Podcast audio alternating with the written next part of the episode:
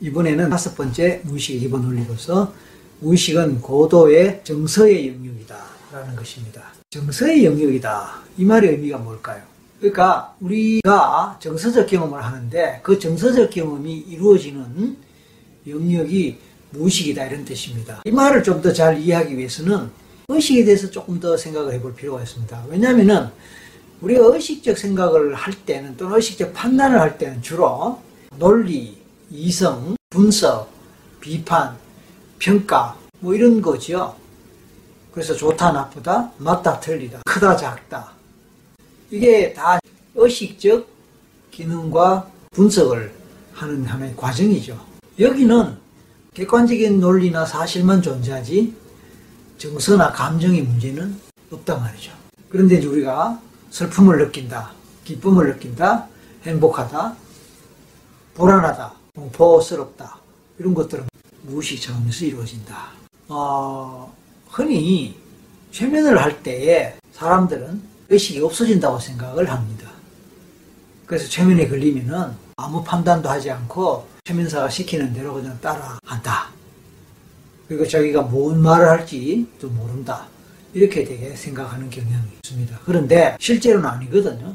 최면 중에도 의식 기능이 있어갖고 판단, 평가 도 하지만 의심도 하고 그래요. 그래서 실제로는 최면에 잘 걸려 있는데도 불구하고 어, 최면에 걸렸을까 안 걸린 것 같은데 라고 의심하고 분석하면서 자꾸 논리적으로 생각을 하게 돼요. 사실 그렇게 하면은 최면 작업이 제대로 되기 어렵습니다. 근데 이제 최면이 제대로 걸리게 되면요. 의식이 없어지는 건 아니지만 의식의 기능이 약화되면서 분석, 비판, 의심, 논리 이런 능이 약화되고 정서나 감정이 조금씩 올라오게 돼요. 그래서 어느 순간 눈물이 찌르 나오고 어느 순간 답답해지면서 불안한 감정이 올라오기도 하고 또 어떨 때는 짜증 같은 감정이 올라올 수도 있어요.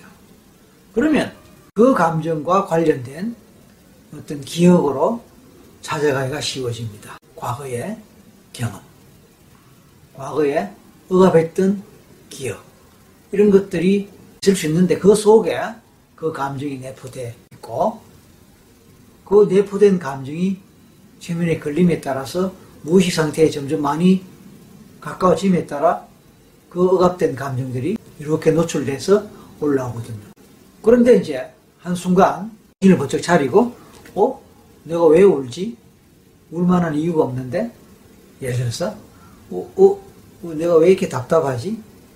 라고 의식적 생각을 하거나 논리적 분석 차원으로 이렇게 들어가게 되면 사실은 최면 상태가 깨지거나 더 이상 최면이 진행되지 않는 경우가 있을 수 있는 거예요. 그래서 우리가 최면할 때는 분석하려 하지 마라. 논리적으로, 이성적으로 판단하거나 평가하려 하지 마라. 그냥 느껴지는 대로 떠오르는 대로 이야기하라. 라는 식으로 이제 자꾸 옆에서 말해주게 되죠.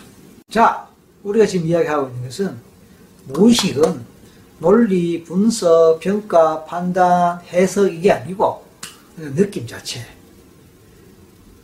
정서, 감정과 관련되는 영역이 되는 뜻입니다.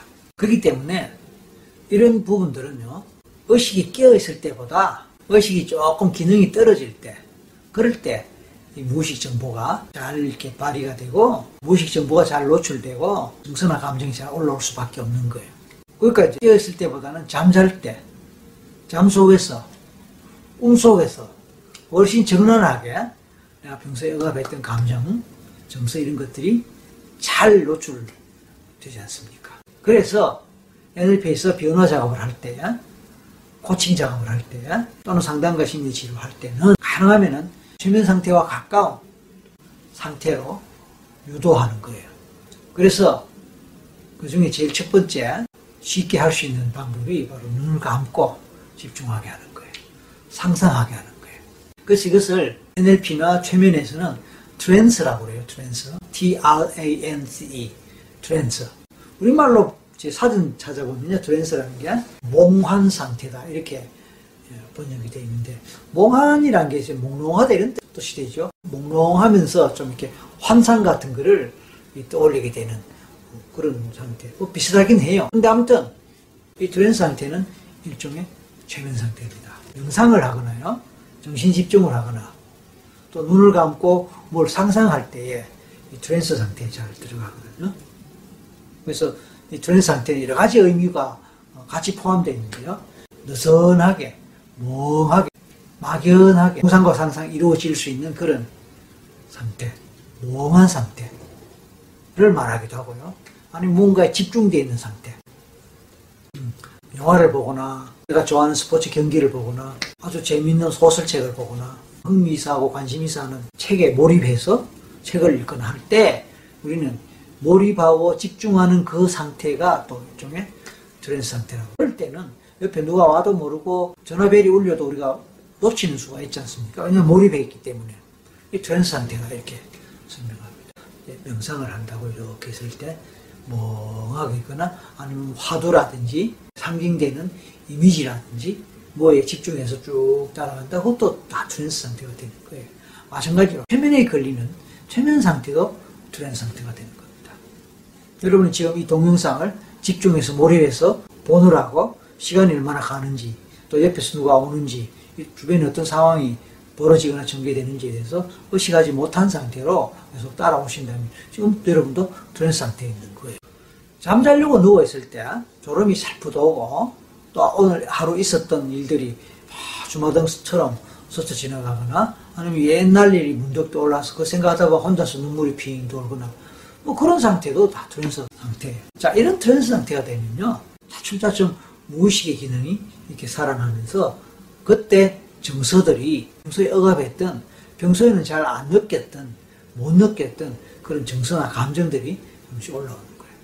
그래서 NLP에서 어떤 변화 작업을 할 때는 가능하면 이런 trance 상태를 만들어가는 거예요. 그래야 자유롭게 억압됐던 또는 내적으로 숨겨져 있던 정서나 감정들이 올라오고 표출되고 드러나고 그것을 중심으로 작업을 하게 되고 그렇습니다. 그래서 첫 번째 눈을 감게 한다.